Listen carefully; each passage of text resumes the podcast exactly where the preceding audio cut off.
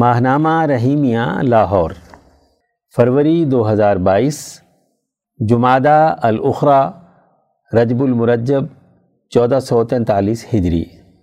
ارشاد گرامی حضرت اقدس مولانا شاہ عبد القادر رائے پوری قدس رحو مسند نشین ثانی، خانقاہ عالیہ رحیمیہ رائے پور۔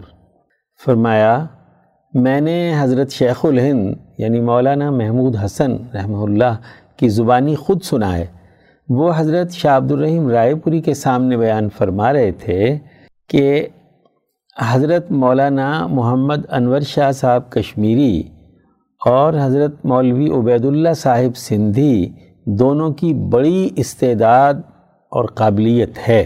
حضرت مولوی عبید اللہ میری ہدایت پر دیوبند سے دہلی جا رہے ہیں۔ میں نے ان کو کہہ دیا ہے کہ وہاں کوئی ایسی مشکل بات نہ کرنا جس کو عام طور پر لوگ سمجھ نہ سکیں اور شور یعنی رد عمل ہو، کیونکہ تمہاری باتوں کی حقیقت کو میں ہی سمجھتا ہوں۔ اور کوئی شخص یہاں یعنی مخصوص مذہبی ماحول میں نہیں سمجھتا۔ اور مولوی کفایت اللہ صاحب بھی مستعد یعنی فکری و عملی طور پر باصلاحیت ہیں۔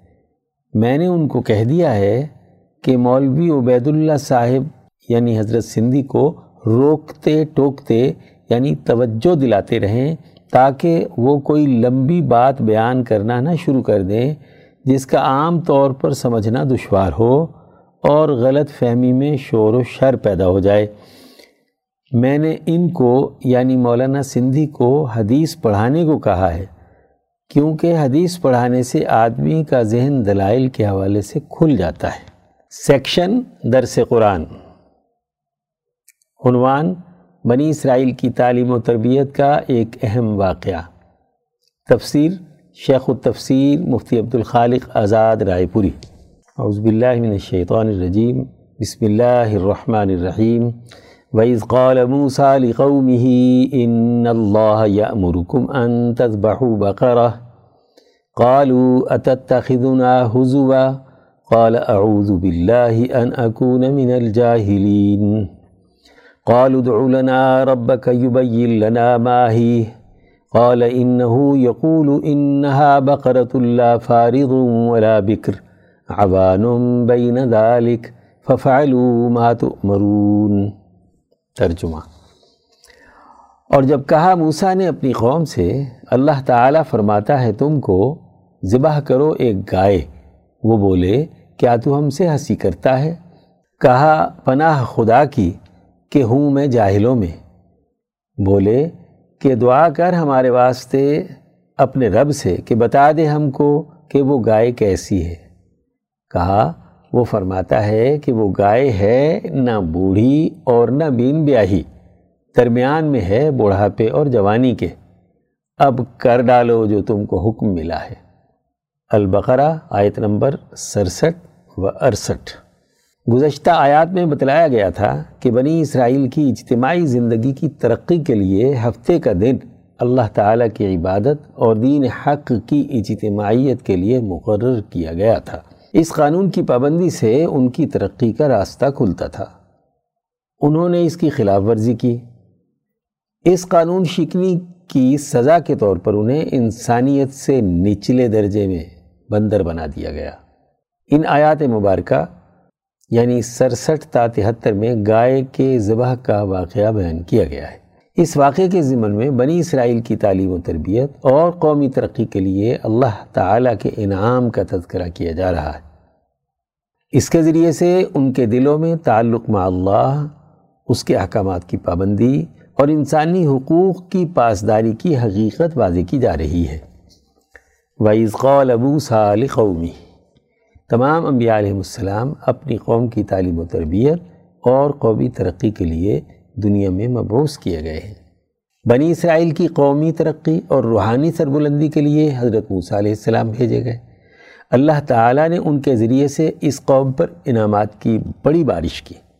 انہوں نے ہر اہم مرحلے پر ان کی قومی اجتماعیت کو برقرار رکھنے کے لیے کردار ادا کیا۔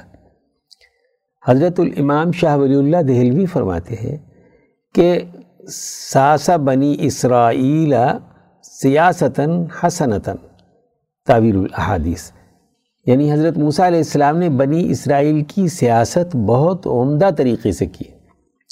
سیاست کا بنیادی ہدف کسی قوم کی اجتماعی شرازہ بندی کو مضبوط بنانا اور مجموعی طور پر انہیں ترقی دینا ہوتا ہے۔ ایسی شرازہ بندی قوانین کی پابندی کے بغیر نہیں ہو سکتی۔ اور قوانین کا بنیادی مقصد مالی بدعنوانیوں اور جسمانی ظلم و ستم سے سوسائٹی کو پاک کرنا ہوتا ہے۔ انبیاء علیہ السلام اسی کے ساتھ ساتھ اللہ سے سچے تعلق اور اس کی تجلیات کے نظام کے ساتھ انسانیت کو مربوط بنانے کے لیے آتے ہیں۔ اس تناظر میں حضرت موسیٰ علیہ السلام نے ان سے کہا کہ ان اللہ یأمرکم ان تصبحوا بقرہ۔ یعنی اللہ تعالیٰ تمہیں حکم دیتا ہے کہ تم گائے ذبح کرو۔ حضرت موسیٰ علیہ السلام نے بنی اسرائیل کی خرابیوں کو سمجھا۔ ان میں سے ایک بڑی خرابی جو فرعون کے زیر اثر، قبطیوں اور مصریوں کے ذریعے سے ان میں در آئی تھی، وہ گائے اور بچھڑے کی پرستش کا عقیدہ تھا۔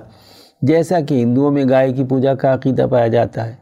اس واقعے کے ذریعے سے ان میں گائے کی تقدیس کا جو تصور پایا جاتا تھا، اس کا رد کرنا اور انہیں یعنی بنی اسرائیل کو تجلی الہی کے ساتھ جوڑنا مقصود تھا۔ پھر مال کے لالچ میں ایک آدمی کو اس کے چچازاد بھائیوں نے قتل کر دیا تھا۔ اس طرح انہوں نے اجتماعی قانون کی خلاف ورزی کرتے ہوئے مال اور جان کی حرمت کی پامالی کی تھی۔ اس آیت میں اس پر تنبیہ ہے۔ قالو اتتخذنا حضوا صدیوں سے قبطیوں اور مصریوں کی صحبت میں رہنے کے نتیجے میں بنی اسرائیلیوں کو اپنے فرسودہ خیال کے مطابق مقدس گائے ذبح کرنے کا حکم بڑا عجیب لگا۔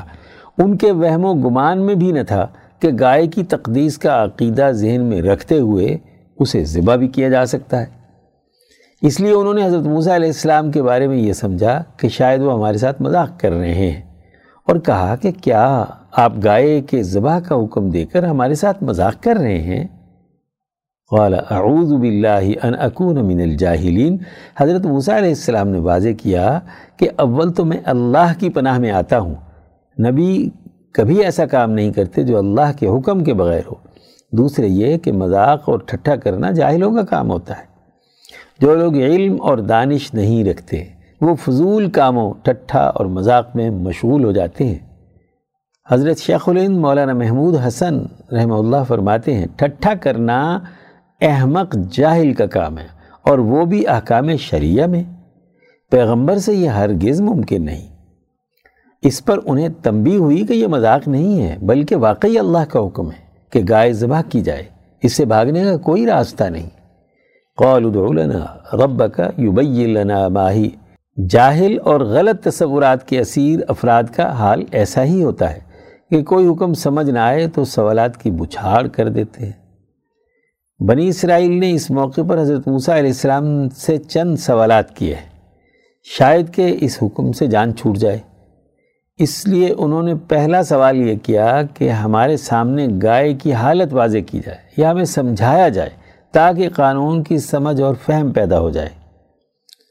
قال انه يقول انها بقرۃ اللہ فارد ولا بکر عبان بین ذلك.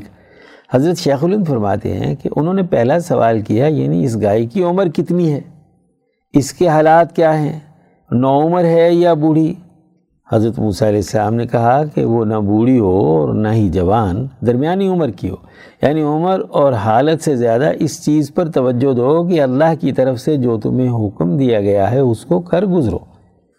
ففعلوا ما تؤمرون۔ اس پہلے سوال کے جواب میں انہیں گائے کے ذبح کرنے کا دوبارہ تاکیدی حکم دیا گیا۔ اس جواب سے ان کا حجاب طبعی توڑا گیا کہ گائے کے ذبح کرنے کے حوالے سے ان کی طبیعت پر جو پردے چڑھے ہوئے ہیں، وہ ختم ہوں اور حکم دیا گیا کہ فرمان الہی کو دل و جان سے پورا کیا جائے۔ سیکشن درس حدیث۔ عنوان عبادات اور اخلاقیات کا باہمی ربط۔ تحریر مولانا ڈاکٹر محمد ناصر جھنگ۔ عن ابی حریرت رضی اللہ عنہ ان رسول اللہ صلی اللہ علیہ وسلم قال، اتدرون ما المفلس؟ قالوا، المفلس فينا من لا درهم له ولا متاع۔ فقال، ان المفلس من امتی یاتی یوم القیامت بصلاة وصيام وزكاة ويأتي قد شتم هذا۔ وقذف هذا وأكل مال هذا وسفك دم هذا وضرب هذا فيعطى هذا من حسناته وهذا من حسناته. فإن فنيت حسناته قبل أن يقضى ما عليه أخذ من خطاياهم فطرحت عليه، ثم طرح في النار. المسلم حدیث نمبر دو ہزار پانچ سو اکاسی. ترجمہ۔ حضرت ابو حریرہ رضی اللہ عنہ سے روایت ہے، رسول اللہ صلی اللہ علیہ وسلم نے فرمایا، کیا تم جانتے ہو مفلس کون ہے؟ صحابہ نے کہا، ہمارے نزدیک مفلس وہ شخص ہے جس کے پاس نہ درم ہو، نہ کوئی ساز و سامان۔ آپ نے فرمایا، میری امت کا مفلس وہ شخص ہے جو قیامت کے دن نماز، روزہ اور زکوٰۃ کی ادائیگی کا عمل لے کر اس طرح آئے گا کہ کہ دنیا میں اس نے کسی کو گالی دی ہوگی، کسی پر بہتان لگایا ہوگا، کسی کا مال کھایا ہوگا، کسی کا خون بہایا ہوگا اور کسی کو مارا ہوگا۔ تو اس کی نیکیوں میں سے اس کو بھی دے دیا جائے گا اور اس کو بھی دے دیا جائے گا۔ اور اس پر جو ذمہ ہے، اس کی ادائیگی سے پہلے اگر اس کی ساری نیکیاں ختم ہو جائیں گی، تو ان کے گناہوں کو لے کر اس پر ڈالا جائے گا، پھر اس کو جہنم میں پھینک دیا جائے گا۔ یہ حدیث عبادات اور اخلاقیات کا باہمی ربط بیان کر رہی ہے۔ آپ صلی اللہ علیہ وسلم کے ارشاد کے مطابق امت کا مفلس وہ کہلائے گا اس نے نماز، روزہ اور زکوٰۃ تو ادا کیا ہوگا، لیکن لوگوں کے ساتھ اس کا میل برتاؤ ٹھیک نہیں تھا، گالی گلوچ کرتا، ان پہ تہمت لگاتا، ناجائز مال حاصل کرتا، خون بہاتا، قتل کرتا اور مار پیٹ کرتا تھا۔ ایسا شخص روز قیامت جب حساب کتاب کے لیے اللہ کے دربار میں پیش کیا جائے گا، تو اس کے ظلم کے شکار لوگ اللہ کے روبرو شکایت کریں گے اور ہر ایک اپنے اوپر ہونے والا ظلم بیان کرے گا۔ تو اللہ تعالیٰ فیصلہ فرمائیں گے کہ اس کے ان جرائم کے بدلے میں اس کی نیکیاں ان ستم زیادہ لوگوں کو دے دو، لیکن اس کی زیادتیوں کا بدلہ ابھی مکمل نہ ہوا ہوگا کہ اس کی ساری زندگی کی عبادات معاملات کی خرابی کی نظر ہو جائیں گی تو اللہ تعالیٰ فرمائیں گے کہ اب شکایت کرنے والوں کے گناہ اس کے اوپر ڈال دو۔ تو ان کے گناہ اس پر ڈال دیے جائیں گے اور ان گناہوں کے بوجھ کے ساتھ اس کو جہنم میں پھینک دیا جائے گا۔ معلوم ہوا کہ عبادات کا اہم مقصد اخلاق کی درستی ہے۔ ہر عبادت کا اپنا ایک مقصد اور الگ الگ نتائج ہے یہ مقاصد انسانی مزاج، رویوں اور اس کے اخلاق کی درستی کے حصول کے لیے ہے۔ یوں عبادات انسان کے لیے ایک اچھا انسان بننے میں مددگار ہوتی ہیں۔ اس لیے مومن کو اس عمر پر توجہ مرکوز رکھنی چاہیے کہ اس کے اخلاق کیسے ہیں۔ یوں اس کے رویوں سے ظاہر ہو جائے گا کہ عبادات کا اس پر کیا اثر ہو رہا ہے۔ سیکشن صحابہ کا ایمان افروز کردار۔ عنوان حضرت حسان بن ثابت خزرجی نجاری انصاری رضی اللہ عنہ۔ تحریر مولانا قاضی محمد یوسف حسن عبدال حضرت حسان بن ثابت رضی اللہ عنہ جلیل القدر صحابہ میں شمار ہوتے ہیں۔ آپ کی کنیت ابو الولید اور آپ کا لقب شاعر رسول اللہ تھا۔ آپ مدینہ میں قبیلہ بنو خزرج کے ایک گھر میں پیدا ہوئے۔ آپ کا سلسلہ نصب یہ ہے، حسان بن ثابت بن منظر بن حرام بن عمر۔ آپ کی والدہ کا نام فریعہ بنت خالد تھا، جو قبیلہ خزرت سے ہی تھی اور حضرت سعد بن عبادہ سردار خزرج کی چچازاد بہن تھی۔ حضرت حسان بڑھاپے میں ایمان لائے۔ ہجرت کے وقت آپ کی عمر ساٹھ برس تھی۔ آپ کی آدھی زندگی دور جاہلیت کی اور باقی آدھی عہد اسلامی کی یادگار ہے۔ آپ کی دینی و عملی خدمات تاریخ اسلام کا اہم باب ہیں۔ قرآن حکیم کی فصاحت و بلاغت سن کر جو شعراء مسلمان ہو گئے، اس نے ان میں ایک نئی روح پھونک دی۔ حسان بن ثابت بھی ان میں سب سے زیادہ حصہ لینے والے ہیں۔ آپ سے چند احادیث مروی ہیں جو کتب احادیث میں موجود ہیں۔ آپ اگرچہ عمر رسیدہ ہونے کے باعث کسی غزوے میں شامل نہ ہوئے مگر اپنی شعر و شاعری اور زبان کے تیکھے استعمال سے دشمن کے خلاف مثبت پروپیگنڈے کے ذریعے خیال و عمل کی قوتوں کو بہمیز دیتے رہے۔ آپ طویل عمر اور تجربے کی وجہ سے دور رس نگاہ کے حامل اور صاحب بصیرت شخص تھے، جس کی نشاندہی آپ کے کلام میں جا بجا محسوس ہوتی ہے۔ آپ قریش کے اسلام دشمن شعراء کی حجب کا مسکت جواب دیتے تھے۔ اس دور کا سوشل میڈیا شعری کلام ہوا کرتا تھا۔ کسی کے خلاف یا حمایت کے لیے اشعار کہے جاتے اور وہ بہت جلد پھیل جاتے اور زبان زد عام ہو جاتے۔ رسول اللہ صلی اللہ علیہ وسلم کی وفات پر حضرت حسان نے بڑے پردرد مرثیے لکھے۔ شاعری کے لحاظ سے عہد جاہلیت اور دور اسلامی کے آپ بہترین شاعر تھے۔ کفار کی حجب یعنی برائی اور مسلمانوں کی شان میں بے شمار اشعار کہے ہیں۔ شاعری ان کے خاندان میں نسلاً بعد نسلاً چلی آتی ہے۔ شاعری ان کے خاندان میں نسلاً بعد نسل چلی آتی تھی۔ باپ، دادا، بیٹے عبد الرحمن اور پوتے سعید بن عبد الرحمن سب شاعر تھے، بلکہ اصحاب مذہبات میں سے تھے۔ یعنی ایسے شاعر تھے کہ ان کی باتیں آب زر یعنی سونے کے پانی سے لکھی جائیں۔ شاعری آپ کی سیرت کا ایک مستقل عنوان ہے۔ عہد اسلام کی شاعری مبالغے سے خالی ہے۔ ظاہر ہے، جو شاعری مبالغے سے خالی ہو، وہ بالکل پھیکا، بے مزہ ہوگا۔ حضرت حسان خود فرماتے ہیں کہ اسلام جھوٹ سے منع کرتا ہے۔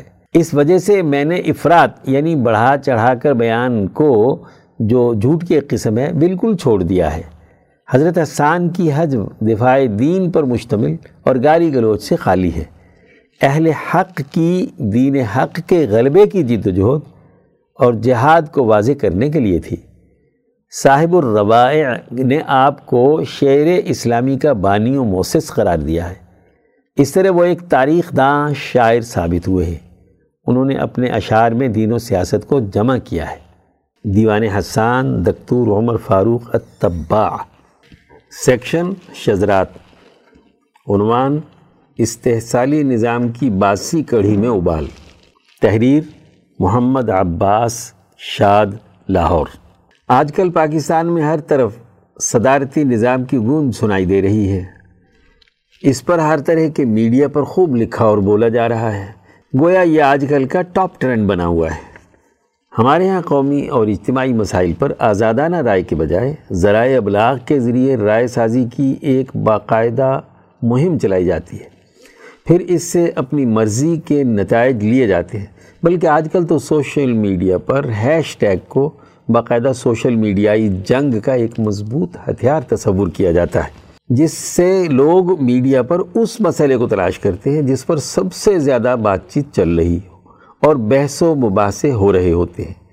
اسے سوشل میڈیا کی زبان میں ٹاپ ٹرینڈ کہا جاتا ہے۔ اس پر پھر کبھی صحیح کہ آخر یہ کون سی قوتیں ہیں کہ کسی بھی وقت کسی مسئلے کو وہ ہاٹ ایشو بنا دیتی ہے اور پھر دھڑا دھڑ ہر طرف سے اس پر لکھا اور بولا جانے لگتا ہے اور عوام کی رائے کو ایک خاص نقطے پر مرتکز کیا جانا شروع ہو جاتا ہے۔ آج ہمیں صرف اس امر کا جائزہ لینا ہے کہ موجودہ نظام کی ناکامی سے توجہ کیوں ہٹائی جا رہی ہے اور ایک نئی بحث کس لیے شروع کر دی گئی ہے کہ پارلیمانی جمہوریت کے بجائے صدارتی نظام ہونا چاہیے؟ اور آخر اس نظام کی ناکامی کو کیوں بے نقاب نہیں کیا جا رہا؟ خلط مبحث کے طور پر صدارتی طرز حکمرانی کے فضائل اور جمہوری پارلیمانی طرز حکومت کے نقائص گنوانے والے اس صفاق اصل سرمایہ داری نظام کی ناکامی کو تسلیم کرنے سے کیوں ہچکچا رہے ہیں جو ان دونوں نظاموں کی قبا میں چھپا ہوا ہے؟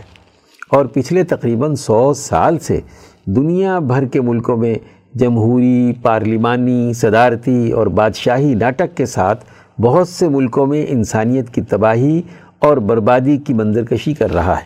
ہم یہ سمجھتے ہیں کہ دراصل آج ہمارے ملک میں گزشتہ چوہتر برسوں سے مسلط سرمایہ دارانہ نظام کی یہ ناکامی ہے اور اس نظام کی ناکامی کسی ایک حکمران جماعت یا کسی اعلیٰ عہدے پر برا جمان کسی ایک فرد کی ناکامی نہیں، بلکہ ملک میں موجود ساری سیاسی و مذہبی جماعتوں کی ناکامی ہے۔ کیونکہ یہ ساری جماعتیں اسی نظام کی نمائندہ اور محافظ رہی ہیں۔ انہیں اپنی اس ناکامی کی ذمہ داری قبول کرنی چاہیے، کیونکہ ان سب نے باری باری اقتدار کے مزے لوٹے ہیں۔ ان سب کا وطیرہ یہ رہا ہے کہ یہ نظام کی حقیقت اور اس کے ظلم و استحصال کو چھوڑ کر صرف افراد کو ذمہ دار ٹھہراتی ہے اور افراد ہی سے توقعات لگانا سکھاتی ہے۔ گزشتہ چوہتر سالوں سے ان کی یہی روش رہی اور ہمارے ہاں یوں ہی کاروبار سیاست جاری و ساری رہا ہے۔ ان طرز حکمرانیوں کی یہ بحث کوئی نئی نہیں۔ یہ تو زمانوں سے زیر بحث رہی ہے۔ طرز حکمرانی کا علم اور اس حوالے سے آرا تاریخ کا حصہ ہے۔ اور ماضی کا لٹریچر ان سے بھرا پڑا ہے۔ اصل سوال یہ ہے کہ پون صدی سے مسلط نظام کے قوم پر اثرات و نتائج کیا ہیں؟ اور جب وہ ہمارے مسائل کو حل کرنے میں ناکام رہا ہے، تو آج تک ان جماعتوں نے اس سے قوم کی جان کیوں نہیں چھڑائی؟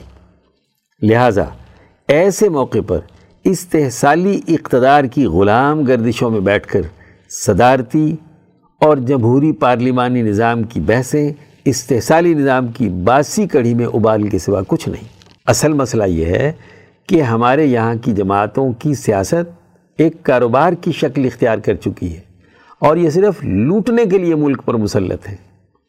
گویا باڑھ ہی کھیت کو کھا رہی ہے۔ آپ جائزہ لیجیے۔ اگر ایک خاندان کے بعد افراد سیاست اور حکومت میں موجود رہے ہیں، تو وہ اپنے خاندان کے ان افراد سے کہیں زیادہ امیر اور خوشحال ہیں جو سیاست میں نہیں یا انہیں حکومت میں آنے کا موقع نہیں ملا۔ یہاں کی سیاسی جماعتیں کلی طور پر موروثی ہیں۔ جماعتوں کو چلانے والے، جماعتوں کے رہنما کم اور مالک زیادہ ہیں۔ وہ جماعتوں کو ایسے چلاتے ہیں جیسے کمپنیوں کے مالکان اپنی کمپنیوں کو کاروباری اصولوں پر چلایا کرتے ہیں۔ یہ وقت دو طبقوں کے لیے بہت اہم ہے۔ پہلا روایتی سیاسی نظام کو قبول کر کے اس کے اندر رہتے ہوئے جد و جہد کرنے والا طبقہ کہ وہ اب سوچے اور اسے اب اس مخمسے سے باہر نکلنا ہوگا کہ اس نظام کے اندر رہتے ہوئے قوم کی کایا کلپ ہو سکتی ہے۔ بلکہ یہ ایک ناممکن امر ہے۔ اب اسے نظام کی تبدیلی کے نظریے کی ڈائنامکس پر سوچنا چاہیے۔ اور نظام کی تبدیلی کے نظریے پر کام کرنے والی قوتوں کے کام کو قدر کی نگاہ سے دیکھنا چاہیے۔ دوسرا طبقہ جو شروع دن ہی سے اس نئے بننے والے ملک کے لیے ایک نئے نظام کی ضرورت کو محسوس کر رہا تھا، اس نے اول دن سے اس نظام کے چہرے سے نقاب الٹی اور اس کی تبدیلی کا نظریہ دیا۔ ہر طرح کے نامسائد حالات میں وہ اپنے سفر کے راہی رہے، راستوں کے سنگ و خار ان سے الجھتے رہے۔ لیکن وہ طرح دے کر اپنے سفر پر گامزن رہے۔ آج جہاں حالات نے ان کے موقف پر مہر تصدیق ثبت کر دی ہے اور وقت نے تبدیلی نظام کے نظریے کو ایک زندہ حقیقت کے طور پر منوا لیا ہے۔ آج اس قافلے کے نوجوانوں سے قوم کو امیدیں بند رہی ہیں۔ لہٰذا اب انہیں تبدیلی نظام کی جد و جہد کو تیز کرنا ہوگا اور اپنی جد و جہد کو تبدیلی اور انقلابات کے جدید معیارات کے مطابق ڈھالنا ہوگا۔ اس قافلے کے جمع ہمت افراد کی مستقل مزاجی، روایتی جماعتوں سے مایوس ہوتے ہوئے نوجوانوں کو اپنے نظم میں جذب کرنے کا سبب بنے گی۔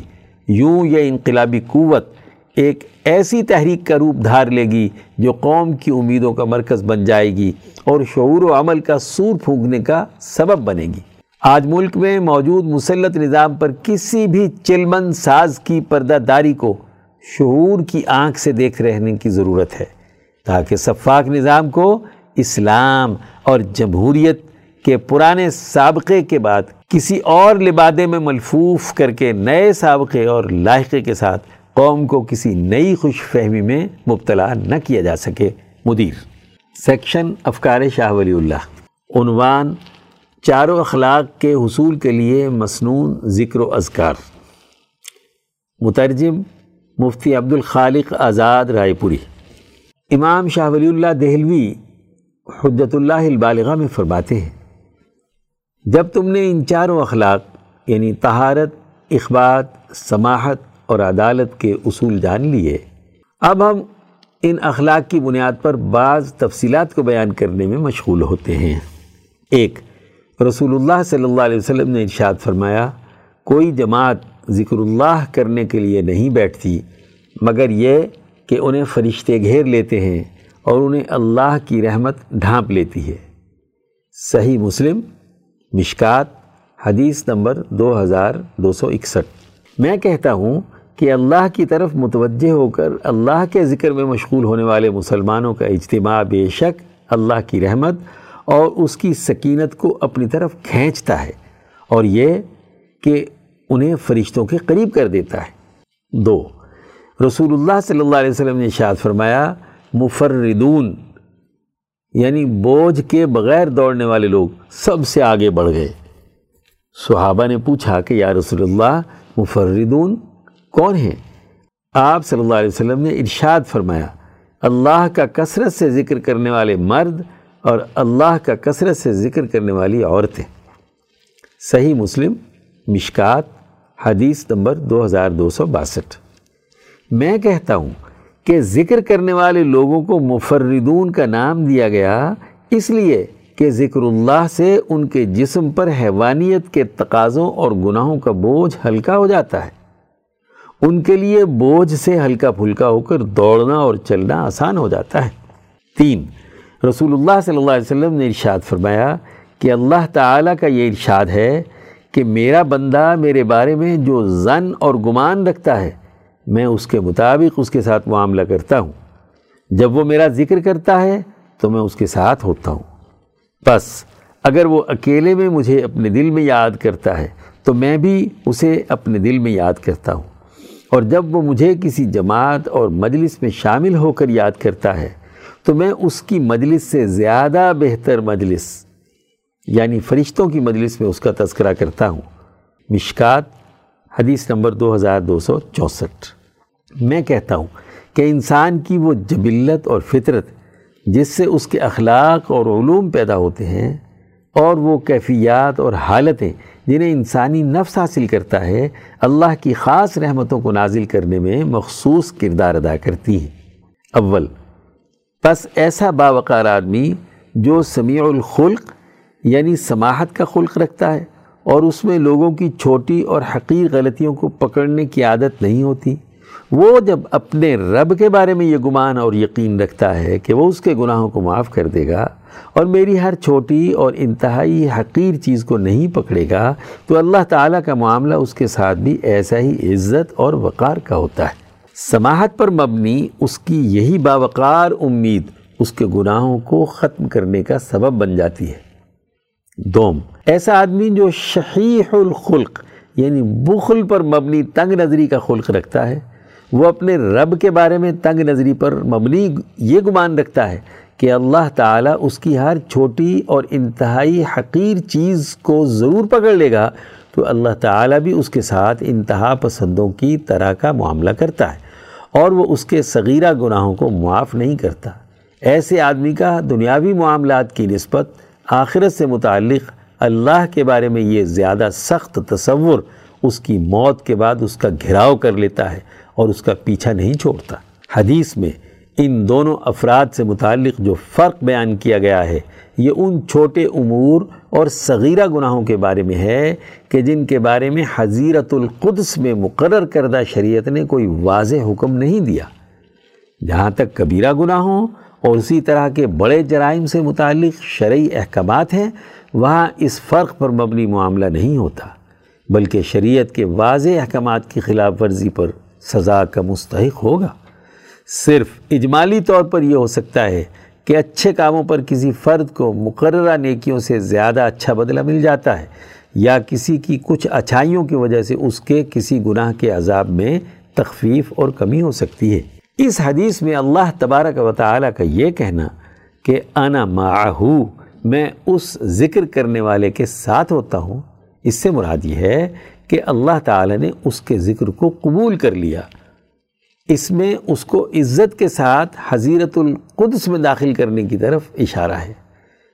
پھر جب کوئی انسان اللہ کو اپنے دل میں یاد کرتا ہے اور اس کی نعمتوں میں غور و فکر کرتا ہے، تو اس کا انعام اور بدلہ یہ ہے کہ اللہ تعالیٰ کی طرف چلنے میں حائل اس کے تمام پردے اور حجابات اٹھا دیے جاتے ہیں۔ یہاں تک کہ انسان سلوک طے کرتے ہوئے اس تجلی الہی کے قریب پہنچ جاتا ہے جو حضیرت القدس میں قائم ہے۔ اگر کوئی انسان کسی مجلس میں شامل ہو کر اللہ تعالیٰ کا ذکر کرتا ہے، اس کا اہم مقصد ہو کہ وہ اللہ کے دین کی اشاعت کر رہا ہے اور اس کے دین کو غالب کرنا ہے۔ تو اس کا بدلہ یہ ہے کہ اللہ تعالیٰ اس کی محبت ملئ اعلیٰ یعنی فرشتوں کی مقدس جماعت کے دلوں میں ڈال دیتا ہے۔ جو کہ ہر وقت ایسے لوگوں کے لیے دعا کرتے رہتے ہیں اور ان پر برکات نازل کرتے ہیں اور پھر ان کے لیے زمین میں لوگوں میں مقبولیت نازل کی جاتی ہے۔ کتنے ہی عارف باللہ یعنی اللہ کی معرفت حاصل کرنے والے ایسے لوگ گزرے ہیں جو معرفت الہی کے مقام کو حاصل کر لیتے لیکن انہیں دنیا میں، زمین میں مقبولیت حاصل نہیں ہوتی اور نہ ہی ان کا ملائے اعلیٰ میں تذکرہ ہوتا ہے۔ اور کتنے ہی اللہ کے دین کی مدد کرنے والے اور اس کے غلبے کے لیے جد و جہد اور کوشش کرنے والے لوگ گزرے ہیں، جس کو دنیا میں، جن کو دنیا میں بڑی عظیم مقبولیت اور شہرت حاصل ہوئی ہے اور ان پر بڑی برکات نازل ہوئی ہیں، لیکن معرفت الہی کے حوالے سے ان کے حجابات اور پردے دور نہیں ہوئے۔ باب الاذکاری وما یتعلق بہا سیکشن تاریخ اسلام کے ناقابل فراموش واقعات۔ عنوان، دنیا کا سب سے پہلا ہوائی جہاز بنانے والا مسلم سائنسدان ابو القاسم عباس بن فرناس۔ تحریر مفتی محمد اشرف عاطف، لاہور۔ قرون وسطی میں مسلمانوں نے علوم و فنون کو وہ ترقی دی کہ تقریباً آج کی دنیا کی جتنی بھی ایجادات ہیں، ان ایجادات کا سہرا مسلمان سائنسدانوں کے سر سجتا ہے۔ جبکہ یورپ کے مورخین نے عربوں کی ہر ایجاد کا سہرا اس یورپی سائنسدان کے سر باندھنے کی کوشش کی ہے، جس نے پہلے پہلے اس کا ذکر کیا۔ بلکہ یہاں تک گھپلے بازی کی کہ عربوں کی بعض تصانیف پر اپنا نام لکھ کر چھپوا دیا۔ انسائکلوپیڈیا آف بریٹانیکا میں لفظ جیبر یعنی جابر کے تحت ایک ایسے مترجم کا نام ہے جس نے مشہور کیمیادان جابر بن حیان کے ایک لاطینی ترجمے کو اپنی تصنیف بنا لیا۔ حقیقت یہ ہے کہ آٹھویں صدی سے لے کر تیرہویں صدی تک اسلامی تہذیب و تمدن دنیا کا سب سے روشن اور ترقی یافتہ تمدن تھا۔ خصوصاً اندلس پانچ سو سال تک یورپ کا علمی و ثقافتی اور سیاسی مرکز رہا ہے۔ بلکہ سرزمین اندلس کے علماء و دانشوروں کے فکری علمی اور سائنسی کارناموں سے یورپ کے دیگر ممالک سے جہالت چھٹی۔ مسلمانوں کی تاریخ کے روشن دور یعنی دور بنی امیہ کے علماء کی ایک جامع ترین خصوصیت یہ بھی تھی کہ وہ ہمہ جہت ہوتے تھے۔ یعنی وہ فلسفی بھی ہیں اور ریاضی دان بھی، وہ حکیم بھی ہیں اور ادیب بھی، وہ ماہر فلکیات بھی ہیں اور کیمیادان بھی۔ غرض یہ کہ وہ تمام علوم و فنون کے ماہر ہوتے تھے۔ ان ہی ہمہ جہت نامور سائنسدانوں میں سے ایک بہت بڑا نام عباس بن فرناس کا ہے، جو تاریخ میں سب سے پہلے تیارچی کے نام سے مشہور ہوئے۔ وہ آٹھ سو دس عیسوی میں جنوبی اندلس کے ایک شہر رندہ میں پیدا ہوئے۔ بعد میں قرطبہ میں رہائش اختیار کر لی۔ آپ بربر نیاد تھے اور آٹھ سو ستاسی عیسوی میں ستتر سال کی عمر میں وفات پائی۔ تاریخ میں وہ پہلے انسان تھے جس نے فضا میں اڑنے کی کوشش کی۔ وہ پرندوں کو فضا میں محو پرواز دیکھتے تو گھنٹوں سوچتے کہ کیا انسان بھی اس طرح سے فضا میں اڑ سکتا ہے۔ چنانچہ انہوں نے پرندوں کی پرواز کا بغور مطالعہ کیا اور ایک دن اعلان کیا کہ انسان بھی پرندوں کی طرح فضا میں اڑ سکتا ہے۔ اور پھر خود اس کا عملی مظاہرہ بھی کیا، جس کے لیے انہوں نے پروں کا لباس بنایا اور کچھ دیر تک ہوا میں اڑے بھی۔ اور کسی حد تک یہ تجربہ کامیاب رہا۔ ان کی ایجادات بے شمار ہے لیکن خصوصی طور پر تین چیزیں نہایت مشہور ہوئیں اور دنیا کو ورتۂ حیرت میں ڈال دیا۔ اینک کا شیشہ، وقت بتانے والی گھڑی اور ایک مشین جو ہوا میں اڑ سکتی تھی۔ عباس بن فرناس کو علم حیات و فلکیات میں بھی بہت زیادہ مہارت تھی۔ انہوں نے اپنے گھر میں ایک ایسی رسد گاہ بنائی اور آلات رسد تیار کیے اور ایک ایسا پلانیٹیریم بنایا جس میں بیٹھ کر ستاروں، بادلوں کی حرکت اور ان کے گرد پیدا ہونے والی چمک کا مشاہدہ کرتے اور ان سے نتائج اخذ کرتے۔ ان کی ایجادات میں پانی کی گھڑی اور کرسٹل بنانے کا فارمولہ بھی مشہور ہے۔ سیکشن ملکی معیشت۔ عنوان ڈالر سے محبت ہی بہت ہے۔ تحریر محمد کاشف شریف راول پنڈی پاکستان پر اندرونی و بیرونی قرضوں کا حجم چار سو دس کھرب روپے کے لگ بھگ ہو چکا ہے۔ ایک سال کے دوران ان میں اوسطاً تیس کھرب روپوں کا اضافہ ہو ہی جاتا ہے۔ اس کی بڑی وجہ ہمارے اخراجات میں مسلسل اضافہ ہے۔ مالی سال دو ہزار اکیس بائیس کے نصف اول میں آمدن و اخراجات کا یہ خسارہ بڑھ کر اٹھارہ سو ارب روپے تک جا پہنچا ہے۔ حالانکہ اسی مدت کے دوران ٹیکس وصولی نے گزشتہ تمام ریکارڈ توڑ ڈالے اور بتیس اشاریہ پانچ فیصد کے اضافے سے انتیس کھرب کی وصولی ریکارڈ کی گئی، لیکن پھر بھی خسارہ ریکارڈ کیا گیا۔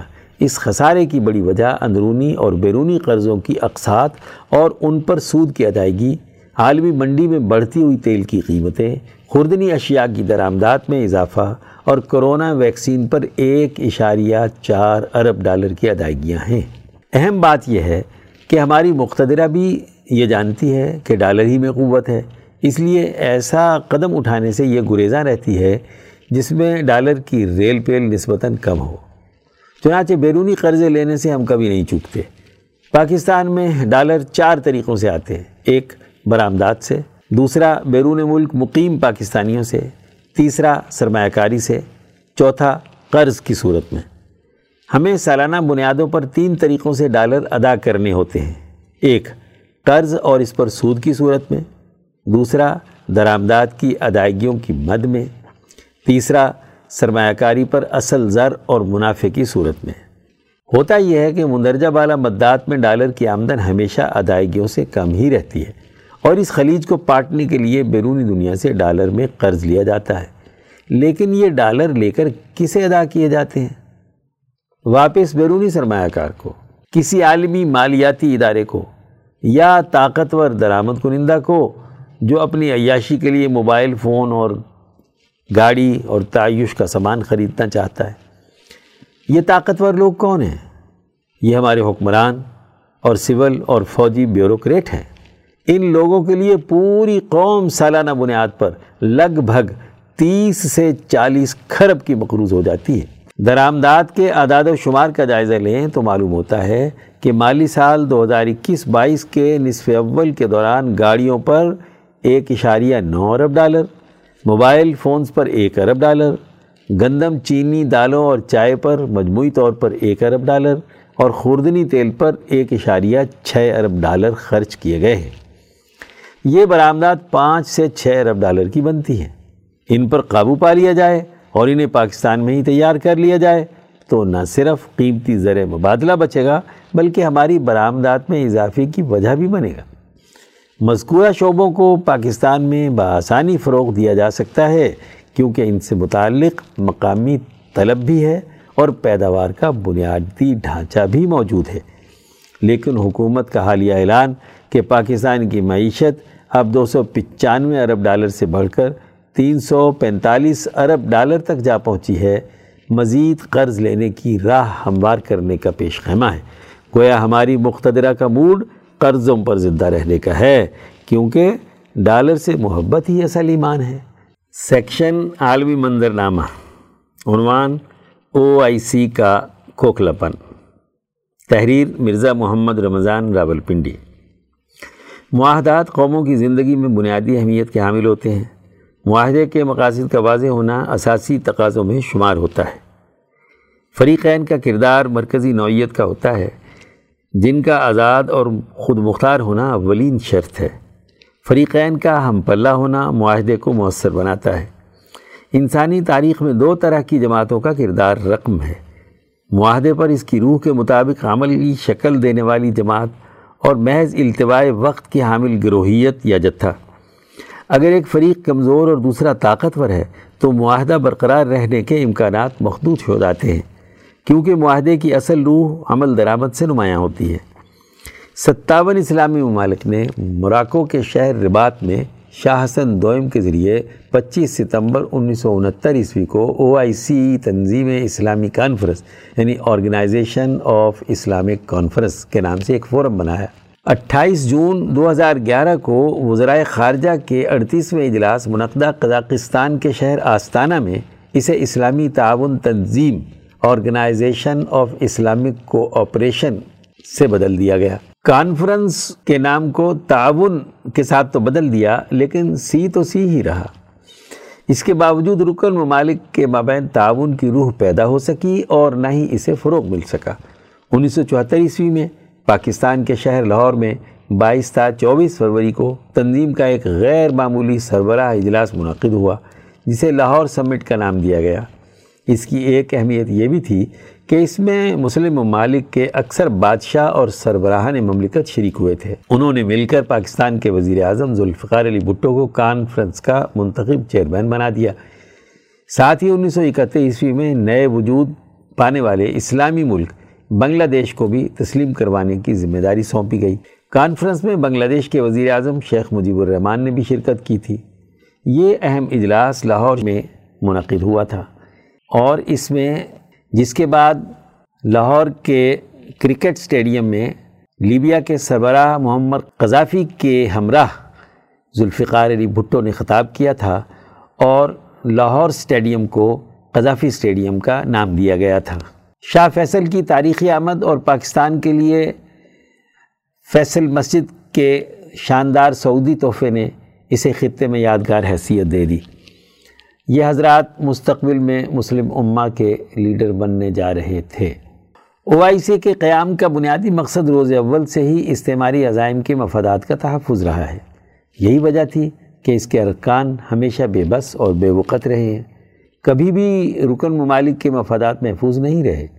اگر کبھی کسی رکن ملک کے سربراہ نے جذبہ حریت کے تحت بصالت و بطالت کا قدم اٹھانے کی دوڑ دھوپ جدوجہد کی ہے، تو اسے اپنی زندگی سے ہاتھ دھونا پڑا ہے۔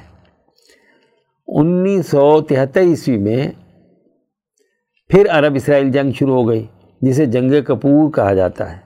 یہ جنگ چھ تا چھبیس اکتوبر یعنی اکیس روز تک جاری رہی۔ یہودی مذہب میں اسے مقدس ایام کی جنگ کہا جاتا ہے۔ اس جنگ میں امریکہ نے اسرائیل کی مادی اور غیر مادی دونوں طرح سے حمایت کی تھی، جس کے رد عمل میں تیل پیدا کرنے والے ممالک نے امریکہ پر تیل کی ترسیل پر پابندیاں عائد کر دی تھیں۔ Arab oil embargo nineteen seventy three seventy four. چنانچہ امریکی صدر رچرڈ نکسن چودہ تا پندرہ جون انیس سو چوہتر کو دو روزہ دورے پر سعودی عرب پہنچا۔ جس کا مقصد شاہ فیصل سے ملاقات کر کے پابندیاں اٹھوانے کے لیے دباؤ ڈالنا تھا۔ ایک غلام کی اتنی جرت کہ وہ آقا کے خلاف پابندیوں جیسا اقدام کرے اور آئندہ کوئی اور غلام ایسی حماقت کرے۔ تنبیہ کرنے کے لیے پچیس مارچ انیس سو پچھتر عیسوی کو بلاخر اسے شہید کر دیا گیا۔ محمد قذافی نے بعد میں بھٹو کو اس کے جوہری پروگرام میں تعاون فراہم کیا تھا۔ لہذا وہ بھی مستوجب سزا ٹھہرا۔ چنانچہ بیس اکتوبر دو ہزار گیارہ کو اسے بھی شہید کر دیا گیا۔ جذبہ حریت سے سرشار افراد کا ایسی خواہش پالنا استعمار کے نزدیک ایک ناقابل معافی جرم ٹھہرایا گیا۔ اسی طرح کی زندگی پاکستان کے سابق وزیر اعظم ذوالفقار علی بھٹو کے لیے منتخب کی گئی۔ تعاونی تنظیم کی طاقت و قوت و ایمان کا اندازہ لگائیں جب انیس سو اناسی عیسوی میں پاکستان کے صدر ضیاء الحق کے دور میں پاکستانی عدالتوں نے بھٹو کو موت کی سزا سنائی، اس وقت بھی وہ او آئی سی کا چیئرمین تھا۔ لیکن کوئی بھی رکن ملک اپنے چیئرمین کی سزا میں تخفیف کروانے کی طاقت و اہلیت نہیں رکھتا تھا۔ حالانکہ تمام ارکان یا تو بادشاہ تھے یا اپنی اپنی حکومتوں کے سربراہ۔ حالیہ دنوں میں او آئی سی کے وزرائے خارجہ کونسل کا ستنتالیسواں خصوصی اجلاس انیس دسمبر دو ہزار اکیس کو پاکستان کے دارالحکومت اسلام آباد میں منعقد ہوا، جس کا مقصد افغانستان کے لیے امداد کا حصول تھا۔ ارکان کے سامنے افغانستان میں انسانی المیہ کا جائزہ پیش کیا گیا تاکہ اس کے لیے کسی بھی قسم کی امداد حاصل کی جا سکے۔ ارکان کے علاوہ چار مبصرین، اقوام متحدہ کا نمائندہ، عالمی مالیاتی ادارے، علاقائی اتحاد اور یورپی یونین وغیرہ بھی شریک ہوئے۔ یہ فورم اپنے رکن ملک کے لیے خیر کا کوئی قدم نہیں اٹھا سکتا۔ آج پاکستان کی مقتدرہ نے مسلم امہ کے سامنے افغانستان کا المیہ پیش کیا ہے، جس درد، دکھ اور کرب و بلا کا اظہار کیا وہ قابل ستائش ہے۔ حالانکہ جب استعمار اس ملک افغانستان کی اینٹ سے اینٹ بجا کر تورا بورا بنا رہا تھا تو یہی دنیا چپ ساد کر بے سے بت بنی ہوئی تماشا دیکھتی رہی۔ کوئی بھی ملک تاغوت کے سامنے کلب حق کہنے کی ضرورت نہیں رکھتا۔ آج جب افغانستان کی تعمیر نو کا قضیہ درپیش ہے، تو پاکستان نے ہمت کر کے مسلم امہ کا ضمیر، جو گہری نیند سویا ہوا تھا، جن جوڑنے کی کوشش کی ہے۔ یقیناً یہ ایک جرت مندانہ اور دلیرانہ قدم ہے، جسے بہت بڑا نام دیا جا سکتا ہے، لیکن اس کے پیچھے پاک مقتدرہ کے اپنے مفادات بھی پنہا ہیں۔ انیس سو اسی عیسوی میں افغانی پناہ گزین پاکستان میں داخل ہوئے تھے۔ وہ اور ان کی نسلیں آج پاک سرزمین پر اپنے قدم جما چکی ہیں۔ ان کی اپنے ملک میں اخلاص سے واپسی کی کوئی کاوش نہیں ہوئی۔ بی بی سی کی حالیہ رپورٹ کے مطابق ان کے نام پر پاک حکومتی اہلکار عالمی اداروں سے مستقل فنڈز وصول کر رہے۔ ہیں امریکہ نے افغانستان کو تورا بورا بنایا تھا۔ چنانچہ اسی کی ذمہ داری بنتی ہے کہ وہ اس کی تعمیر نو کے لیے فنڈز فراہم کرے۔ امریکہ کی برائن یونیورسٹی کی تحقیق کہتی ہے کہ گزشتہ بیس سالوں میں افغانستان پر آٹھ ٹریلین ڈالر خرچ ہوئے ہیں۔ اگر افغانستان کی سرزمین پر اتنی رقم خرچ کی گئی ہوتی تو یہ دنیا کے ترقی یافتہ ملکوں کی صف میں سر فہرست ہوتا۔ امکان ہے کہ امریکہ کی مقتدرہ نے افغانستان کے نام سے ایک اکاؤنٹ کھولا ہوا ہے۔ حکومت کے بجٹ سے ہر سال ایک مخصوص رقم نکلتی رہی اور افغان اکاؤنٹ میں ڈالی جاتی رہی۔ حقیقت میں امریکہ نے افغانستان پر ایک دھیلا بھی خرچ نہیں کیا۔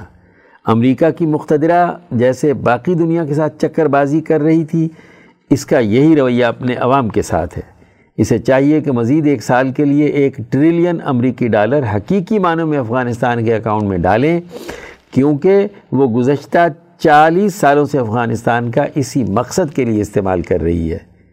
غلاموں میں سے اگر کسی نے ایسی حماقت کی تو اسے نہ جانے کہ اس قسم کی سزا کا سامنا کرنا پڑے۔ سیکشن خطبات و بیانات۔ رپورٹ سید نفیس مبارک حمدانی لاہور۔ عنوان اسلام کی تمام تعلیمات کا بنیادی مقصد۔ چودہ جنوری دو ہزار بائیس کو حضرت اقدس مفتی عبدالخالق آزاد رائے پوری اللہ نے ادارہ رحیمیہ علوم قرآنیہ لاہور میں خطبہ جمعہ دیتے ہوئے ارشاد فرمایا۔ معزز دوستو، دین اسلام کی تمام تعلیمات کا بنیادی مقصد انسانیت کو اللہ کے ساتھ جوڑنا اور ان میں ایسی اجتماعیت پیدا کرنا ہے جو اللہ تبارک و تعالیٰ کے حقوق ادا کرنے، خدا پرستی پیدا کرنے اور انسان دوستی کے لیے کردار ادا کرے۔ دین حق کے غلبے کے لیے جد و جہد اور کوشش کرے۔ اس لیے دین اسلام کی تمام تعلیمات میں اس حقیقت کو پیش نظر رکھا گیا ہے کہ جو کام بھی دین میں زیادہ فرض اور لازمی ہیں، وہ تمام کام اجتماعی طور پر سر انجام پانے چاہیے۔ تاکہ ان کی اجتماعی طور پر ادائیگی انسانوں کی زندگی کے ہر شعبے میں قائم ہو جائے۔ دنیا میں اجتماعیت کے بغیر کوئی کام سر انجام نہیں دیا جا سکتا۔ ہر انسان اپنی زندگی کے ابتدائی مرحلے سے لے کر موت تک اجتماع کا محتاج ہے۔ ماں کے پیٹ سے پیدا ہوا تو پیدائش کے وقت بھی کسی دائی اور نرس کی ضرورت ہوتی ہے، ڈاکٹر کی ضرورت ہوتی ہے۔ انسان پیدا ہوتا ہے تو پرورش کے لیے دوسروں کا محتاج ہوتا ہے۔ یہ ایک اجتماعی عمل ہے۔ اور جب دفنایا جاتا ہے تو تب بھی ایک اجتماع اس کی نماز جنازہ پڑھتا ہے اور اسے اٹھا کر قبر میں اتارتا ہے۔ گویا اول سے آخر تک انسان اجتماع کا محتاج ہے۔ اس لیے اجتماعیت اس کی فطرت کا حصہ ہے۔ اکیلا انسان دنیا میں کچھ نہیں کر سکتا۔ کھانا پینا ہو، لباس تیار کرنا ہو، رہنا سہنا ہو، مکان بنانا ہو، ان تمام کے لیے اجتماعی عمل ہی ایک انسان کی ضروریات کو پورا کر سکتا ہے۔ اسی لیے اللہ تبارک و تعالیٰ نے حضرت آدم علیہ السلام کی تخلیق کے وقت سے لے کر آدمیت کے اختتام تک کے ہر مرحلے میں اجتماع منعقد کیا۔ انسان پیدا کرتے وقت بھی فرشتوں کا اجتماع کیا تھا اور دنیا کے اختتام پر بھی قیامت کا اجتماع بھی ہوگا۔ ان تمام اجتماعات کی جمعہ کے دن سے نسبت ہے۔ اس لیے نبی اکرم صلی اللہ علیہ وسلم نے فرمایا کہ یہ سید الایام یعنی تمام دنوں کا سردار ہے۔ کہ اسی جمعے کے دن میں آدم علیہ السلام کو پیدا کیا گیا۔ پھر اسی دن انہیں جنت میں داخل کیا گیا۔ اسی جمعے کے دن میں ہی جنت سے دنیا میں خلافت اور حکمرانی کے لیے روانہ کیا گیا۔ اسی جمعے کے دن میں ہی سور پھونک کر پوری کی پوری انسانیت کو اس ارض سے سمیٹ لیا جائے گا اور اسی دن قیامت قائم ہوگی۔ رواہ مسلم مشکات شریف، حدیث نمبر ایک ہزار تین سو چھپن۔ انسان کے لیے اہم ترین چار مواقع ہیں۔ اس کی پیدائش کے، اس کے جنت میں داخل ہونے کے، جنت سے نکل کر اس دنیا میں خلافت کی ذمہ داریاں سنبھالنے کے، اور اس عرص سے واپس اپنے وطن اصلی کی طرف جانے کے، جسے یوم القیامہ کہا گیا ہے۔ یعنی قیامت کا دن۔ دینی تعلیمات اور ارشادات نبوی کے مطابق یہ تمام مراحل جمعہ کے دن سر انجام پائیں گے۔ اجتماع جمعۃ المبارک اور اشاعت دین کے امور۔ حضرت آزاد رائے پوری مدضلہ نے مزید فرمایا، اللہ تعالیٰ کا ارشاد ہے کہ اے ایمان والو، جب اذان ہو، نماز کی جمعہ کے دن تو دوڑو اللہ کی یاد کو۔ سورہ الجمعہ، آیت نمبر نو۔ یعنی جمعہ کے دن جب اذان دے دی جائے تو تمہاری ذمہ داری یہ ہے کہ اللہ کے ذکر کی طرف دوڑ کر پہنچو۔ دوڑنے کا مطلب یہ نہیں کہ ہانپتے کانپتے ہوئے چھلانگے مارتے ہوئے پہنچو، بلکہ کوشش اور صحیح شروع کر دو، تیاری شروع کر دو۔ صحیح کا لفظ عربی میں اس لیے بھی بولا جاتا ہے کہ اس کے لیے کوتا ہی مت کرو۔ مکمل تیار ہو کر مسجد میں اللہ کے ذکر کے لیے پہنچو۔ عرب لوگ تاجر تھے۔ ان کے ہاں سب سے زیادہ دلچسپی کی چیز کاروبار اور لین دین تھا۔ تو فرمایا، اور چھوڑ دو، خرید و فروخت۔ یعنی خرید و فروخت اور لین دین بند کر دو اور اللہ کے ذکر کی طرف متوجہ ہو جاؤ۔ یہ آیت ایک خاص تناظر میں نازل ہوئی ہے کہ ایک دفعہ نبی اکرم صلی اللہ علیہ وسلم جمعہ کا خطبہ دے رہے تھے۔ اس زمانے میں نماز جمعہ کے بعد خطبہ دیا جاتا تھا۔ کافی دنوں سے مدینہ میں کوئی غلہ وغیرہ باہر سے نہیں آیا تھا۔ لوگ کھانے پینے کی اشیاء کے سلسلے میں حاجت مند تھے۔ جیسے ہی آپ صلی اللہ علیہ وسلم نے خطبہ دینا شروع کیا تو اتنے میں کسی نے آ کر خبر دے دی کہ تاجروں کا قافلہ غلہ لے کر آ گیا ہے۔ جیسے ہی لوگوں نے یہ سنا، تو سوائے بارہ حضرات، جن میں حضرت ابو بکر صدیق بھی تھے، کوئی باقی نہ رہا، سب خطبہ چھوڑ کر چلے گئے۔ اس پر آپ سے فرمایا، اس ذات کی قسم جس کے قبضے میں میری جان ہے، اگر تم سب چلے جاتے، کوئی باقی نہ رہتا، تو یہ پوری وادی تم پر آگ سے بھر جاتی۔ تفسیر ابن کثیر۔ اس پر یہ آیت نازل ہوئی۔ اس لیے اللہ تبارک و تعالیٰ نے یہاں حکم دیا کہ جیسے ہی اذان ہو جائے تو دراصل تمہیں اب اللہ کے ذکر کی طرف جسمانی اور ذہنی طور پر مکمل متوجہ ہونا ہے۔ پھر فرمایا کہ یہ تمہارے لیے بہت بہتر ہے اگر تم علم رکھتے ہو۔ تمہیں پتہ ہوتا کہ نبی اکرم صلی اللہ علیہ وسلم کی مجلس میں اور اس اجتماعیت میں بیٹھ کر ذکر اللہ کی طرف متوجہ ہونا کتنا اونچا کام ہے۔ تو تم جمعے میں حضور صلی اللہ علیہ وسلم کا خطبہ چھوڑ کر نہ جاتے۔ حضرت الامام شاہ ولی اللہ دہلوی فرماتے ہیں کہ خاص طور پر جمعے کے دن میں انسانی اجتماع میں دین کی اشاعت کا ہدف ہے، تاکہ نبی اکرم صلی اللہ علیہ وسلم کی مقصد لیوز ہیرا الدین کلی ہی کو پورا کیا جائے۔ جمعے کے چند بنیادی مقاصد ہیں۔ ایک تو یہ کہ اس اجتماع میں ہر طرح کے لوگ علم والے اور غیر علم والے موجود ہوں، تاکہ جمعے کے اجتماع میں لوگ اہل علم سے سیکھیں کہ کون کون سے دینی کام کرنا لازمی اور ضروری ہیں۔ مثلا نماز کیسے پڑھی جائے گی، ذکر کیسے کیا جائے گا، عبادتیں کیسے کی جائیں گی، دین کے فرائض اور واجبات کیا ہیں، اس کی بنیادی تعلیمات کیا ہیں۔ نیز اس اجتماع کی طاقت سے دشمن پر روپ پیدا کرنا بھی مقصد ہے، تاکہ انسانیت دشمن طاقتوں پر دین کے سیاسی غلبے اور اجتماعی طاقت کا اظہار ہو، جو کہ اجتماع کے بغیر نہیں ہوتا۔ اجتماع جمعۃ المبارک کی وجہ جواز۔ حضرت آزاد رائے پوری مدضلہ نے مزید فرمایا جمعے کی اہمیت پر بے شمار احادیث میں نبی اکرم صلی اللہ علیہ وسلم نے گفتگو فرمائی اور لوگوں کو توجہ دلائی ہے۔ جمعے کے اجتماع میں ضرور شریک ہو۔ اس لیے کہ امام شاہ ولی اللہ دہلوی رحمۃ اللہ علیہ فرماتے ہیں کہ جب مسلمان صرف اللہ کی طرف توجہ کے ساتھ ایک اجتماع میں شریک ہو کر بیٹھتے ہیں اور ہر دل میں جو ایمان روشن ہے اور اللہ کی تجلیات اس قلب مومن پر آ رہی ہیں تو اس سے سینکڑوں چراغ جلتے ہیں تو روشنی بہت پھیل جاتی ہے۔ اس اجتماع میں ایک دوسرے کے ساتھ اکٹھے بیٹھنا مسلمان جماعت کے جوش اور جذبے کو بڑھاتا ہے، ان کے اندر تحریک پیدا ہوتی ہے، سیکھنے کا موقع ملتا ہے اور سب سے بڑھ کر یہ کہ انوارات الہیہ متوجہ ہوتے ہیں۔ وہ کہا کہ ہاں جمعہ کا اجتماع وہیں پر فرض ہے جہاں شہر ہو اور اس شہر کے اندر حاکم میں وقت جمعہ پڑھائے تاکہ سیاسی طاقت کا اظہار ہو۔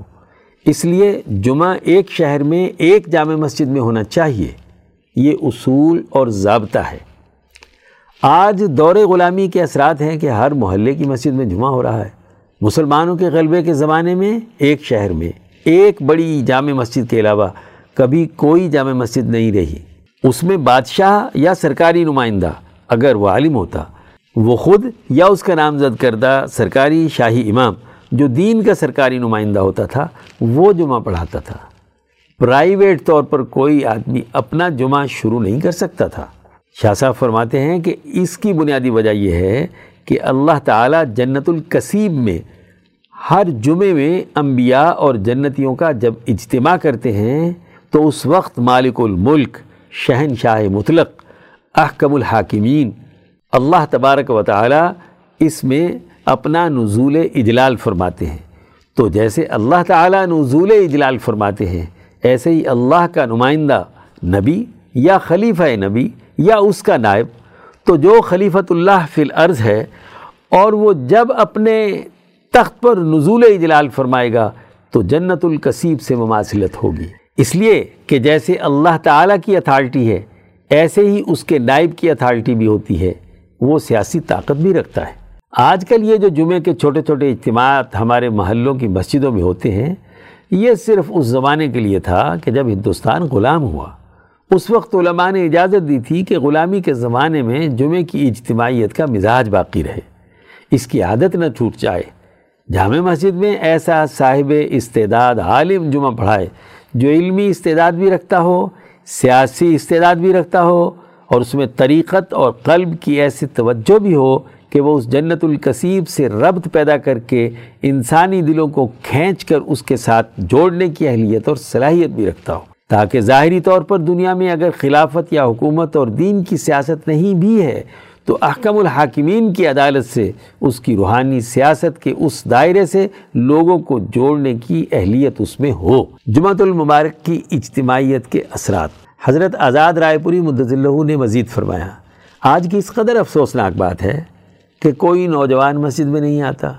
عین اس وقت جب عربی کا خطبہ شروع ہوتا ہے تو لوگ پہنچتے ہیں۔ اس کی وجہ یہ ہے کہ ہمارے جمعے کے خطبات میں ان کے مسائل سے متعلق گفتگو نہیں ہوتی۔ یا ضعیف حدیثوں کی بنیاد پر حور و قصور کے قصے ہوں گے، یا پچھلے ماضی کے فخر و مباحات کے قصے ہوں گے، یا اور کسی طرح کی بیکار سی باتیں کہی جاتی ہیں۔ دین سکھانے، دین سمجھانے اس کا شعور پیدا کرنے، فہم پیدا کرنے، جنت اور جہنم سے تذکیر و تذکر اور دینی سیاسی شعور کی بلندی کی طرف متوجہ کرنے اور ان کے قلوب کو اللہ تعالیٰ سے جوڑنے کا علم عام طور پر خطیبوں کی گفتگو میں نہیں ہوتا، جبکہ جمعے کے اجتماع کا اصل مقصد دلوں کو ذات باری تعالیٰ سے جوڑنا اور تعلیم و تربیت کا اہتمام ہے۔ اگر یہ نہیں، تو جمعے کا اجتماع محض رسم ہے۔ معزز دوستو، جمعے کے اجتماع کو معمولی نہیں سمجھنا چاہیے۔ اس اجتماع میں شریک ہونا اور پھر اس اجتماع کے ذریعے سے اہم ترین بات سیکھنا یعنی سات دنوں بعد ایک دن دینی علم کو سیکھنے کے لیے، اپنے قلب کو اللہ کی طرف متوجہ کرنے کے لیے وقت نکالنا لازمی اور ضروری ہے۔ اپنا کاروبار بند کر دیں، اپنا دفتر بند کر دیں، اپنے کام کاج بند کر دیں اور جمعے کے لیے آئیں۔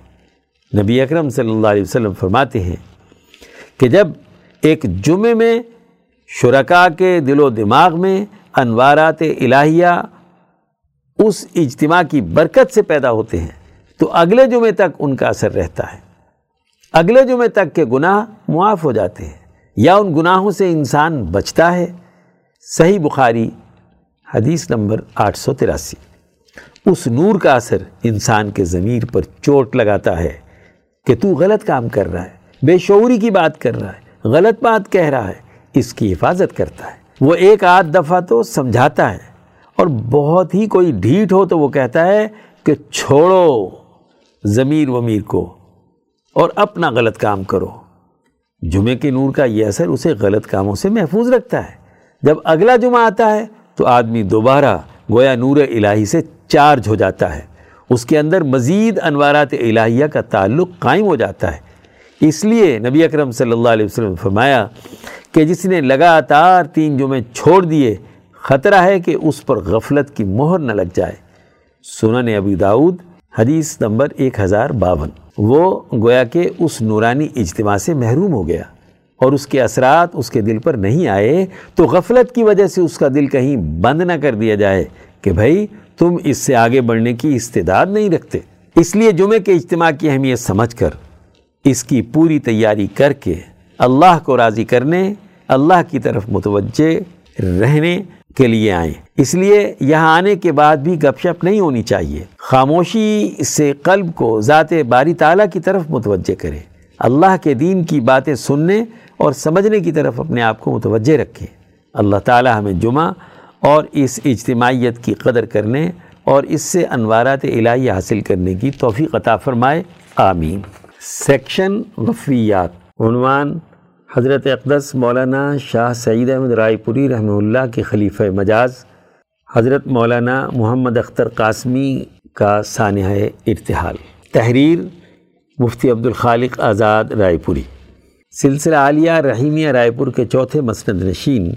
حضرت اقدس مولانا شاہ سعید احمد رائے پوری رحمہ اللہ کے خلیفہ مجاز اور جامع اسلامیہ ریڑھی تاجپورہ ضلع سہارنپور انڈیا کے محتمم حضرت مولانا محمد اختر قاسمی مورخہ ستائیس جمادہ الاولا چودہ سو تینتالیس ہجری یکم جنوری دو ہزار بائیس عیسوی بروز ہفتہ کو ارتحال فرما گئے۔ ان کے انتقال کی خبر سن کر ہندوستان بھر سے ہزاروں لوگ جنازے میں شرکت کے لیے تشریف لائے۔ مولانا مرحوم کے ہم سبق اور ساتھی، حضرت مولانا ابو القاسم نعمانی مدد العلی محتمم دارالعلوم دیوبند نے ان کی نماز جنازہ پڑھائی اور جامعہ کے قبرستان میں ہی تدفین عمل میں لائی گئی۔ انا للہ و انا الیہ راجعون۔ انا للہ ما اخذ وله ما اعطا وکل شعین عنده الى اجل مسمى۔ بلا شبہ، حضرت مولانا قاسمی گلشن رحیمی رائے پوری کے ایک مہکتے ہوئے پھول تھے۔ ان کی روحانیت سے صدہ علماء، طلباء اور متعلقین سلسلہ عالیہ رحیمیہ فیضیاب ہوئے۔ حضرت مولانا نے جامعہ اسلامیہ کی پینتالیس سال خدمت کی۔ اس دوران ہزاروں طلباء ان سے فیضیاب ہوئے۔ حضرت مولانا کی وفات سلسلہ عالیہ رحیمیہ رائے پور کے تمام متوسلین اور جامعہ کے فضلاء اور طلباء کے لیے انتہائی حضر و ملال کا باعث بنی۔ ہندوستان اور پاکستان میں رائے پوری سلسلے کے متعلقین ہی نہیں، بلکہ تمام دینی مراکز کے علماء اور مشائق نے ان کی کمی کو شدت سے محسوس کیا ہے۔ اللہ تعالیٰ ان کے درجات بلند فرمائے اور لغزشوں کو معاف فرمائے۔ اس دوران ادارہ رحیمیہ علوم قرآنیہ لاہور میں دورہ تفسیر کے سلسلے میں سینکڑوں علماء اور طلباء شریک تھے۔ حضرت اقدس رائے پوری رابع رحمہ اللہ کے دیگر مجازین اور خلفاء یہاں جمع تھے۔ چنانچہ فوری طور پر حضرت مولانا کے لیے اصال ثواب کیا گیا۔ مولانا محمد اختر قاسمی کی ولادت قصبہ ریڑھی، تاجپورہ، ضلع سہارنپور میں محترم محمد اسحاق کے گھر چوبیس اپریل انیس سو تینتالیس کو ہوئی۔ والد محترم اگرچہ پڑھے لکھے نہیں تھے، لیکن انہوں نے بڑی محنت و مشقت سے رزق حلال کما کر اپنے خاندان کی پرورش کی۔ اسی رزق حلال کے اثرات تھے جو آپ کی سیرت کی صورت میں ظاہر ہوئے۔ آپ کی والدہ نہایت نیک سیرت تھی انہیں دینی تعلیم دلوانے کا بڑا شوق تھا۔ ابتدائی طور پر انہیں خود قاعدہ بھی پڑھایا۔ اس کے بعد ستمبر انیس سو اکیاون میں جامعہ اسلامیہ میں باقاعدہ داخل ہوئے اور مولانا محمد صدیق سے ناظرہ قرآن پاک اور پھر حافظ رشید احمد سے حفظ مکمل کیا۔ حفظ کے بعد عصری تعلیم کے لیے جامعہ کے پرائمری کے شعبے میں داخل ہو کر پرائمری نصاب کے ساتھ ساتھ فارسی کتابوں کی تکمیل بھی کی۔ بعد ازاں اسی جامعہ میں درس نظامی کا آغاز کیا اور تیرہ سو تراسی ہجری مطابق انیس سو چونسٹھ عیسوی میں شرح جامی تک کتب پڑھی۔ اس کے بعد درس نظامی کی تکمیل کے لیے دارالعلوم دیوبند تشریف لے گئے۔ چار سال بعد تیرہ سو چھیاسی ہجری مطابق انیس سو سڑسٹھ عیسوی میں سند فراغت حاصل کی۔ آپ کے اساتذہ میں حضرت مولانا قاری محمد طیب صاحب محتم دارالعلوم دیوبند مولانا سید فخر الدین احمد، حضرت مولانا علامہ محمد ابراہیم بلیاوی جیسے جید علماء اور مشائق شامل ہیں۔ اس کے بعد آپ جامع اسلامیہ میں علوم دنیا کی تدریس میں مشغول رہے۔ پھر چودہ نومبر انیس سو چھہتر کو جامعہ کے منصب اہتمام پر فائز ہوئے، جس پر آپ اپنے انتقال تک متمکن رہے۔ اس طرح آپ نے پینتالیس سال علوم دینیا کے فروغ کے لیے بہت عمدگی سے نظم و نسق قائم کیا۔ آپ سلسلہ عالیہ رحیم رائے پور کے تیسرے مسنت نشین، حضرت اقدس مولانا شاہ عبدالعزیز رائے پوری رحمہ اللہ سے ربیع الثانی چودہ سو سات ہجری نومبر انیس سو ستاسی عیسوی میں رائے پور ضلع سہارنپور میں بیعت ہوئے۔ اس موقع پر حضرت اقدس رائے پوری کا ساڑھے تین ماہ یعنی نومبر تا فروری انیس سو ستاسی عیسوی، گلشن رحیمی رائے پور میں قیام رہا تھا۔ راقیم صدور کو بھی اس سفر میں حضرت کی معیت حاصل رہی۔ اس موقع پر حضرت اقدس رائے پوری سالس کا رائے پور آتے جاتے جامعہ اسلامیہ میں قیام ہوا۔ جامعہ کے علماء اور طلباء آپ کی صحبت سے فیضیاب ہوئے۔ حضرت اقدس رائے پوری سالس سے بیعت ہونے کے بعد پورے عزم و ہمت اور مجاہدے کے ساتھ سلسلے کے ذکر اور بتلائے گئے معمولات کو پورا کیا۔ اس کے بعد حضرت اقدس رائے پوری سالس کے پاکستان سے رائے پور کے کئی اسفار ہوئے۔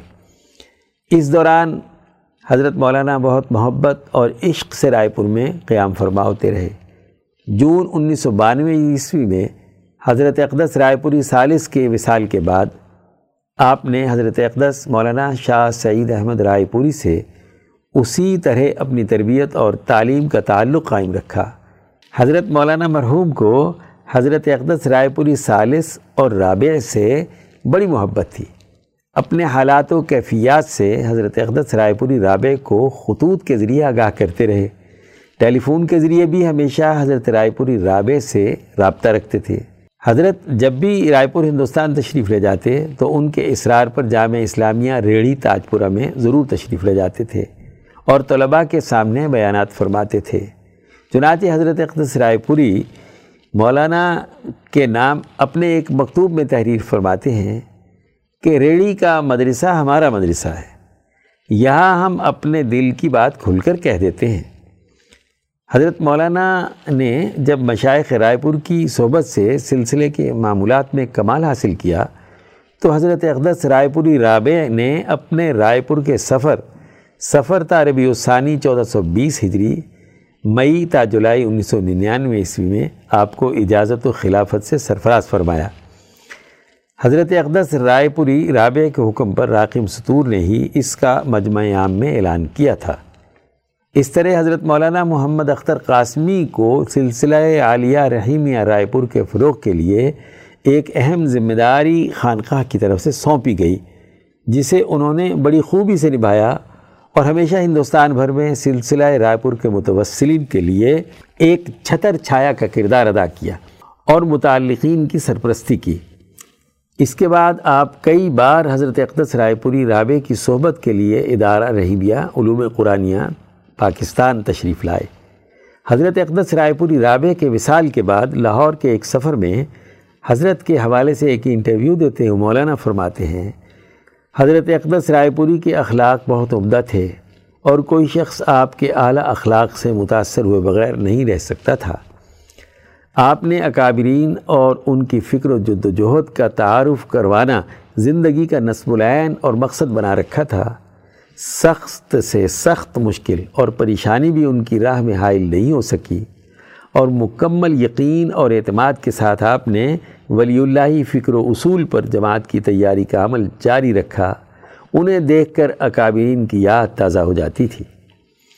حضرت مولانا مرحوم مشائق رائے پور کے طریقہ کار اور ولی اللہ اسلوب کے مطابق شریعت، طریقت اور سیاست کی جامعیت کی حامل شخصیت تھے آپ ایک طرف جامعہ اسلامیہ میں درس و تدریس اور شریعت حقہ کی تعلیم و ترویج میں منحبک رہے اور بڑے عمدہ نظم و نسق کے ساتھ جامعہ کا نظام چلایا، تو دوسری طرف رائے پوری سلسلے کے معمولات کی پابندی اور متوسلین کو سلسلہ عالیہ رحیمیہ کے ساتھ جوڑنے اور سلوک و احسان کے فروغ کے لیے آپ نے بڑا کردار ادا کیا۔ اسی کے ساتھ آپ حضرت شیخ الہند مولانا محمود حسن کی قائم کردہ جماعت جمعیت علماء ہند ضلع سہارنپور کے امارت کے منصب پر بھی فائز رہے۔